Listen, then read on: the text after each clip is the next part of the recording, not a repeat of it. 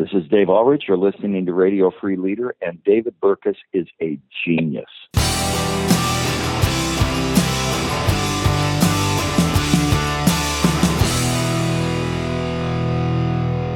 Welcome to Radio Free Leader. I'm your host, David Burkus, best-selling author and recovering academic, and this is the show that tears down the wall between the ivory tower and the corner office. Each episode brings you an outstanding thinker to help you lead smarter by sharing insights from social science and practical applications for leadership, innovation, and strategy. Make sure you stay up to date with Radio Free Leader and get some great stuff we don't share on the show by joining our community. You can sign up on the show notes page for this episode at davidburkus.com slash 716 or text Radio Free to 33444. We'll even get you caught up with our Radio Free Leader Starter Kit, a collection of our most popular episodes sent right to your email inbox so you can listen in just one click. Again, that's davidburkus.com slash 716 or text Radio Free, all one word, to 33444. I want to remind you my new book, Under New Management, is out. It's available. We're up to 60 plus Amazon reviews, 4.7 out of 5 stars. The response is amazing. I really believe the ideas in this book are representative of the changes we need to make in the workplace in order for people to bring their whole selves to work and do their best work. If you haven't already read the book, I think you would really enjoy the stories in it. So check it out. You can get it at davidburkus.com. From there, there are links to your favorite retailers. If you have read the book, I would love to hear your thoughts. Reach out to me on social media, email me, um, drop me a line in the show notes in the comments for the show notes page for this episode. I would love to hear your thoughts on what stands out. Again, under new management, it's been out for over a month now. The response has been fantastic. Check it out at davidburkus.com. Today's episode features Dave Ulrich. Dave is actually a longtime intellectual hero of mine from way back in the day when he wrote books that were very limited to HR. He broadened that to HR and leadership and a variety of different people practices. And he's back uh, now talking about an amazing concept he calls the Leadership Capital Index. Dave has spent 10 years digging into the data on the difference that leaders make and how they make that difference. And he's arrived at an objective way to measure the power of leadership on shareholder value, shareholder returns, and overall creation of value inside the organization. It's amazing. So, check out our interview with Dave Ulrich on the Leadership Capital Index and find out why good leadership makes perfect sense. Sense with a C and with an S. Let's check out that interview. So, who are you and what do you do? I'm Dave Ulrich. I'm a, I have multiple hats and multiple titles. Uh, in this setting, I'm a professor of the, at the business school, the Ross School of Business at the University of Michigan. I've been there for a number of years. Uh, my passion is to understand how do you help organizations win? How do you create value? And it's it's a personal passion. And the logic is that value is not defined by what we do, but by what somebody gets from what we do. I've been married a long time. When I get my wife a gift, I used to get her gifts that I thought were terrific tickets to a sporting event. I discovered something that doesn't work. Value is defined by what somebody gets. And so in leadership, and I study leadership in organizations, I'm listening careful not to what leaders know and do, but to the value they create for somebody else. And so I love the idea of authentic leadership, but I think authentic leadership, absent the creation of value, is more narcissistic. It's about me and I'm authentic. I want to create leaders who drive value. And most of the value of leadership, and I'm almost done with the long answer, is about the employee. I'm a good leader, so my employees are inspired, they're motivated, they're productive, they give their best, or my organization reaches its goals. In the last few years, I've been increasingly convinced that the successful organization is not inside out who we are, it's what somebody gets, it's outside in. And so my interest is how do I create value through leadership for the customers and the investors of the company? That's a long introduction to a simple concept. Are the customers and investors of a company getting value from the quality of leadership that we have? See, and I think it's a it's a fascinating question because we've had, um, you know, one of the books I was privileged to read uh, during my holiday break when I sort of catch up on all of 2015's books was um, Jeff Pfeffer has his new book Leadership BS, which basically talks about how the the billion dollar leadership development industry a lot of it's a farce and all that sort of stuff. And it can be tempting then to just basically throw out like yes okay this all of this leadership rhetoric these are all nice to haves not gotta haves. And what i really liked about the leadership capital index was was no when we actually talk about value quantifiable value you know market value we can actually start to quantify some of these things, which is which is really interesting to me because your your book came out and also there was a book on character and actually finding sort of a connection to market value in in character as well, which is fascinating because the you know the org psychologist in me, the Peter Drucker devotee, the grad student reading stuff like The Why of Work, which was one of yours, it's one of my favorites, and, and other books, and just going like these these things are great. Man, we're gonna have a hard time selling these to Wall Street. And so I I want to assume that that frustration is what really led you to the Leadership Capital Index and trying to actually get at this, but I don't want to put words in your mouth. So I guess how did how did we get to that re- realization? Because it's a what you just said, even though it was a long intro, it was actually a very short um, going into this topic, which is a big idea um, whose time has come. So how did we get here? So uh, we get there in lots of different ways. I mean, I do research and I read and I've edited journals and look at leadership and I just keep thinking, what's the value? But but I also get there from listening to stories with executives. So a number of years ago, I'm sitting with an executive, and he says, "Can you advise me and help me?" And I say, "Tell me the challenge." And he said, "I earn a hundred in earnings. My competitor earns a hundred. The market value of their hundred, the price earnings, the market value is forty. Mine is twenty. I'm not getting the same value from the hundred that they are." So they get a 4,000 market value, I get a 2,000. And he said essentially, lots of good advisors come in and say, here's how to grow your business, innovate, product innovation, globalization, or here's how to save cost in your business, re-engineer, manage process. So my 100 is 120. But if it's still only worth a 20 multiple, I'm then at 2,400. And he said, can you help me understand how do I get investors to make my 100 worth 40, not 20? And he said that, and I thought, holy smokes. Then I look at the research by Baruch Lev, who's the, the, the godfather of this field in intangibles. Two firms in the same industry with the same earnings don't have the same market value.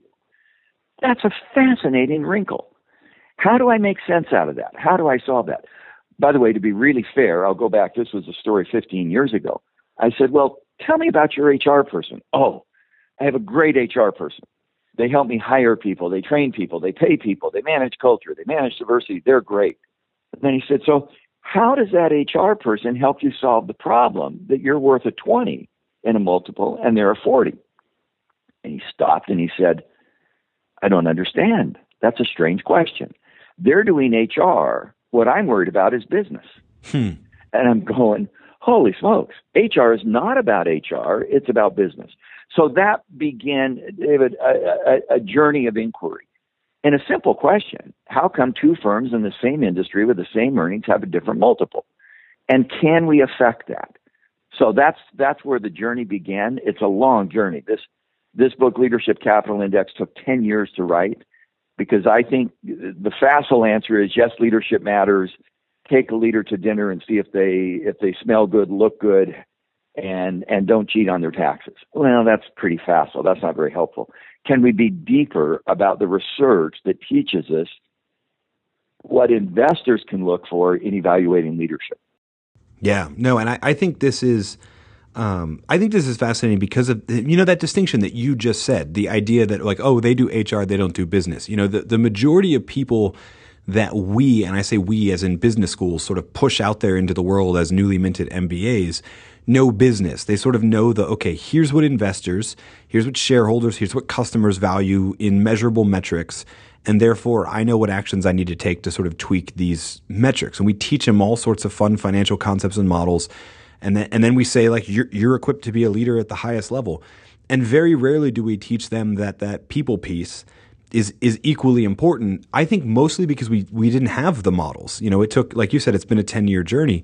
So so now that we have these models, I hope we embark on a ten year journey of sort of shifting out how we engage this in curriculum etc. But at the at the same time, what I think is ironic is that 10 year journey also to me coincides with probably the 50 year journey we have of shifting from very product based firms to project and people based firms, where this number is probably even more explanatory than it would have been had we done the same calculations in the 1950s, where most sort of you know American firms were still making products here, and were that kind of factory industrial model. Now we've sort of shifted. Um, for a while, and it almost makes this like I'm I'm grateful. It may have taken ten years, but I'm grateful it's here because it's more important now than it even would have been ten years ago. Does that make sense? Absolutely here's an exercise that I've done that uh, uh, somebody listening might do, especially if you're an investor. Three buckets that you invest in. One uh, that, that drive your investment criteria. One is financial. Does the firm consistently and predictably make money? By the way, nobody's going to walk away from that. And, you know, uh, well, not all the way, but Uber and Amazon haven't made as much money as their value. The second is a second bucket called intangibles their strategy, their brand, their industry positioning, Airbnb, Uber getting very high multiples with relatively low profits. And the third curve, if you think of these in curves, is the quality of leadership. And so I ask investors divide 100 points. What matters when you're making an investment decision? And here's what we find financial is 35 to 40%. That's not precise, but it's, it's in that range. So you got to be able to make money either now or in the future. The intangibles give you a promise for future earnings. It's 30 to 35%. And leadership is in the high 20s. It's 25 to 30. What I'm trying to do is to be realistic. Leadership is not the only factor. I mean, you can have brilliant leaders, and if the firm doesn't make money, they're not going to be successful. But leadership is a piece, 25 to 30% when we've done our research. Then I do a second question, zero to 10. How well can you assess each of those? How well you, can you assess financials? Nine out of 10.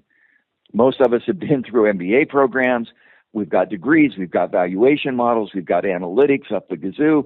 We can tell you more details than you'll ever want to know. How well can you assess intangibles? Are they strategically well positioned? Do they have a good brand?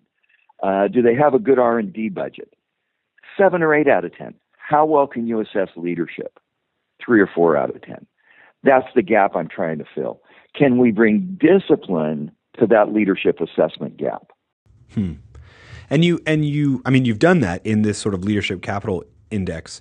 So I, I guess at this point, so now I have the big question of like, cool, how do we do this? I know that you, we divide it between the individual and the organizational, but there's a lot of other factors in there that all sort of help us measure this this leadership capital index.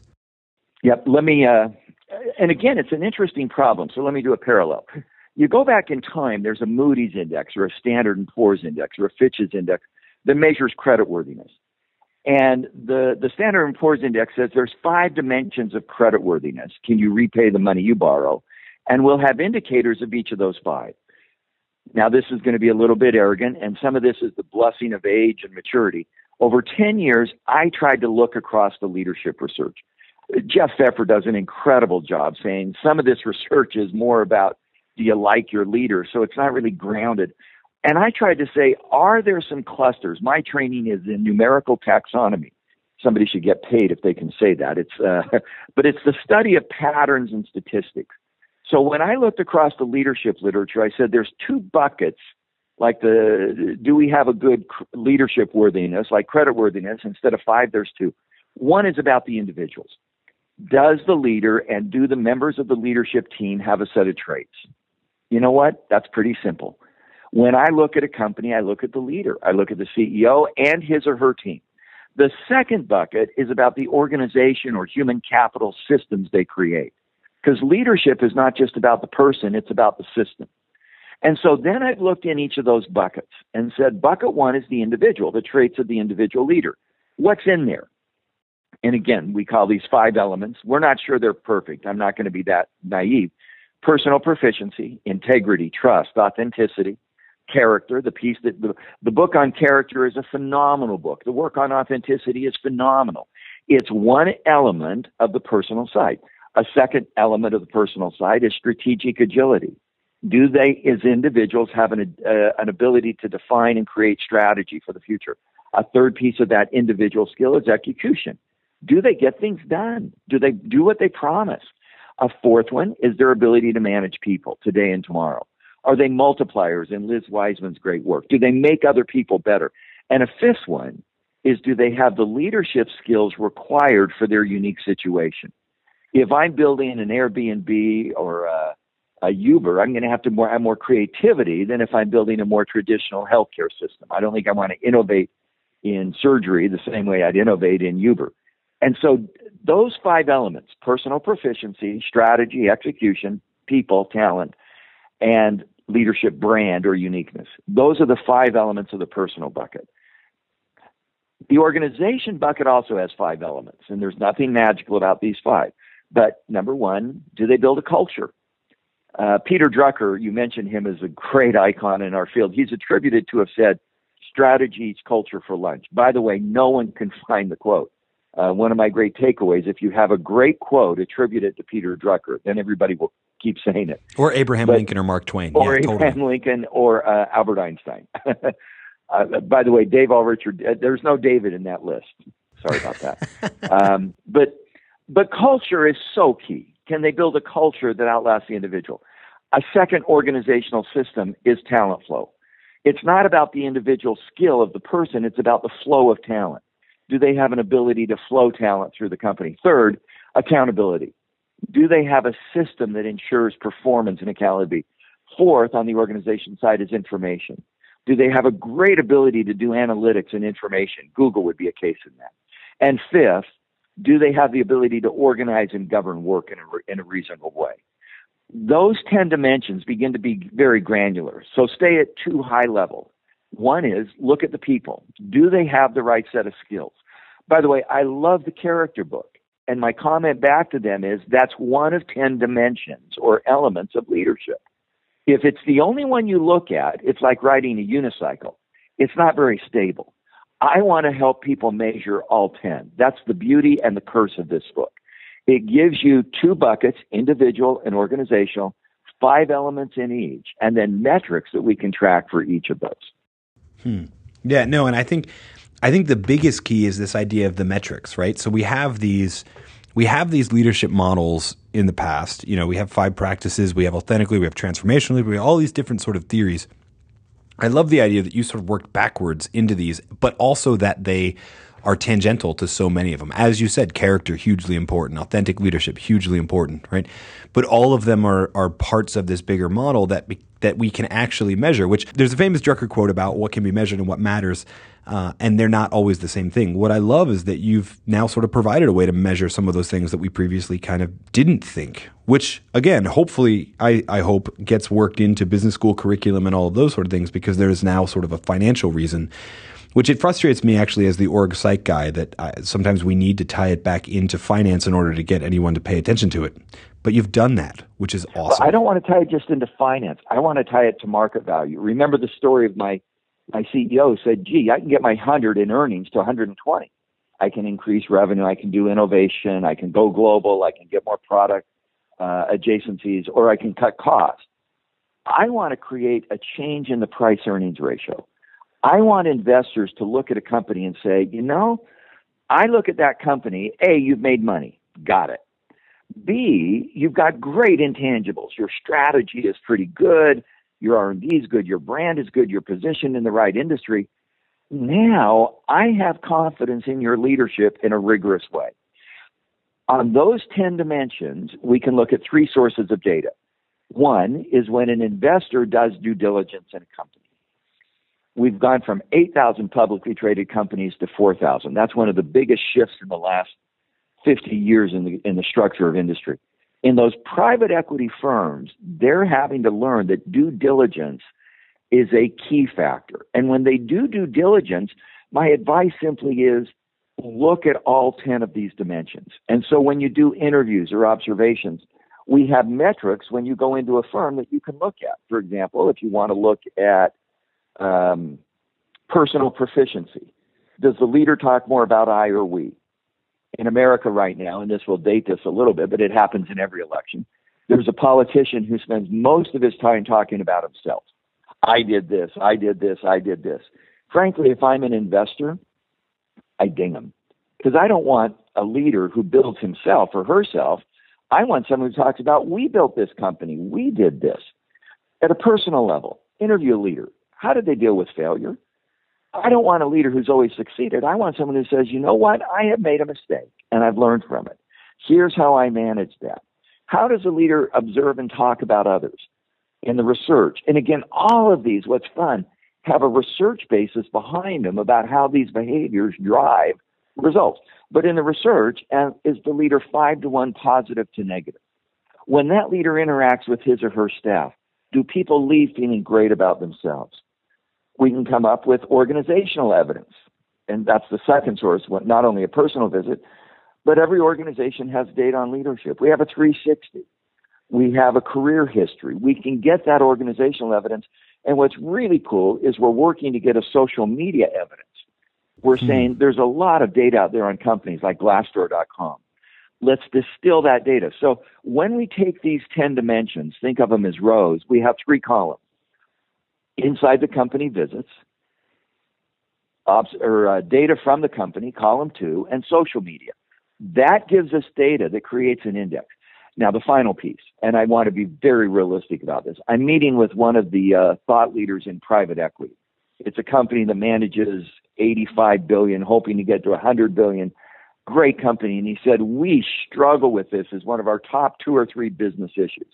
He said, We've learned over the last 15 years how to, how to evaluate numbers. Is this a good economic uh, uh, uh, decision?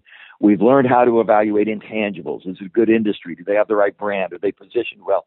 We don't know how to evaluate leadership very well. And we do due diligence and we're not sure it's right. And he said, here was the aha if your index can improve our assessment 10%, that's worth hundreds of millions to us. And here's the takeaway from you, David, that's so fun. One of the reasons this book took 10 years, I wanted a perfect assessment.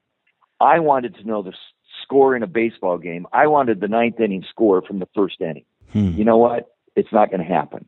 This index is going to give us a 10 to 20 to 30% improvement from character. By the way, character would be great, but remember it's a unicycle. It's one dimension. Mm-hmm. It's only one piece of leadership. So don't don't build your assessment on one piece. Look at the other nine and then go that improves my overall ability significantly. Anyway, that's what we're trying to do. Um, I'm not sure we've got it right. I think we've defined the right question and the right landscape. This is a moonshot in the Google terms. This is a managerial moonshot. Yeah. And if we can get it, it just changes conversation. Yeah, it reminds me of that uh, that saying, "All models are wrong, but some models are useful." Right. So, you know, I oh, love that you wanted a perfect good. model, but this this is a model that we know is at least useful because even if it improves prediction ten percent, it's still worth a, a lot, which is great. And so, I hope it becomes a model that gets taught in business school curriculums, et cetera. But if you're if you don't want to wait to that, if you don't want to wait ten years to see this in an MBA curriculum, you can get the book Leadership Capital Index now, which is awesome. Dave, I, I wonder though, I know that I know that you're not in favor of leaders who only talk about me, me, me, me, me, but we do five questions at the end of an interview that are exactly about that, you. So I wonder if I can ask you those questions. Absolutely. Starting with, what's the best advice you've ever received? Don't take yourself too seriously. Hmm.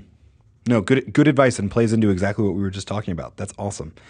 Question two: What's an average day look like for you? Oh, oh, I'm embarrassed to even say this.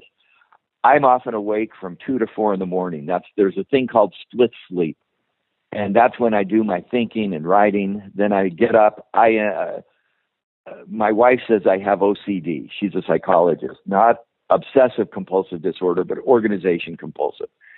I am a confessed workaholic. I read, I write, um, probably 12 hours a day, two hours in the middle of the night, and then 10 hours. So I do other things. I walk, I exercise, I talk to my wife. I love sports, but I'm consumed with uh, my writing and reading, and no two days are the same. But mm. I usually am up from two to four in the morning. If anybody ever wants to get a hold of me, that's the time to send me a note. I so that explains a couple different emails that we've been trading over the past week. I've actually I read an article about that that that before um, before the invention of artificial light, basically yep. in the especially yep. in the winter, we would go to bed at at you know sunset, and most people would wake up for a few hours in the middle of the day and then go back to to bed, which I think is a, a fascinating concept as a sort of creature of modernity this idea that that so you know you're you're in touch with your maybe not paleo but you're at least in touch with your you know 11th century uh, archetype there, which is awesome. Uh, third question: What are you reading right now? at two in the morning. What are you reading right now? I, I have at a, two in the I morning. have a right now. Um, well, I uh, I'm embarrassed. I, my wife and I take January. We live in Utah where it's snowing. We've had a discovery that it's more fun to walk on the beach than to shovel snow. So in January we uh, we come to La Jolla for a month in California, and I read novels. So I just picked up some novels. I pick authors. I think I picked up a Ludlum novel. I picked up a uh, uh, just I read novels, and uh, now having said that, I also read business authors. But I'm confessing I read three types of things. I read novels. I read business authors. I love reading anything Jeff Pfeffer writes, anything Ed Lawler writes, anything Steve Kerr writes, anything Lynda Gratton writes, Gary Hamel. I just I find authors the one I follow. And then the third is I I daily read out of Bible and Scripture studies. So those are my uh, three buckets of reading. Hmm. No, very cool. Um, which is all of those buckets are way easier to read in La Jolla, California, uh, in January for sure. Um, and and at two at two in the morning, I bet. Uh, fourth question: What do you believe that most people don't? Great question. I know this is the one um, that, that this is the one that I start giving people these questions ahead of time so they can figure figure out the answer well, to. I, I believe people have the capacity to learn and to grow. Um, my passion is learning, it's growing, and probably because I believe it, I assume it in others. But I believe from a positive point of view, people have the ability to learn and to grow and to develop the talents that they've been given. Hmm. Final question. Uh, the title of the podcast is Radio Free Leader. Your your book is the Leadership Capital Index. In in your view, what makes someone a leader? That's simple. Uh, they add value to someone else. Leadership is not what you know and do; it's the value you create for others those are those are all awesome answers and i love that idea again of bringing it all home with leadership and creating value for others. If you want to know more about dave's ideas uh, on the leadership capital index that's actually the name of the book. While you're there like while you're in amazon looking that up click his name and look he's got like 30 other books that are all great several of which were in my curriculum for master's degree in graduate school. So they're all a solid read. Dave thank you so much for joining us on radio free leader. Thank you so much david. Just a great opportunity. Thanks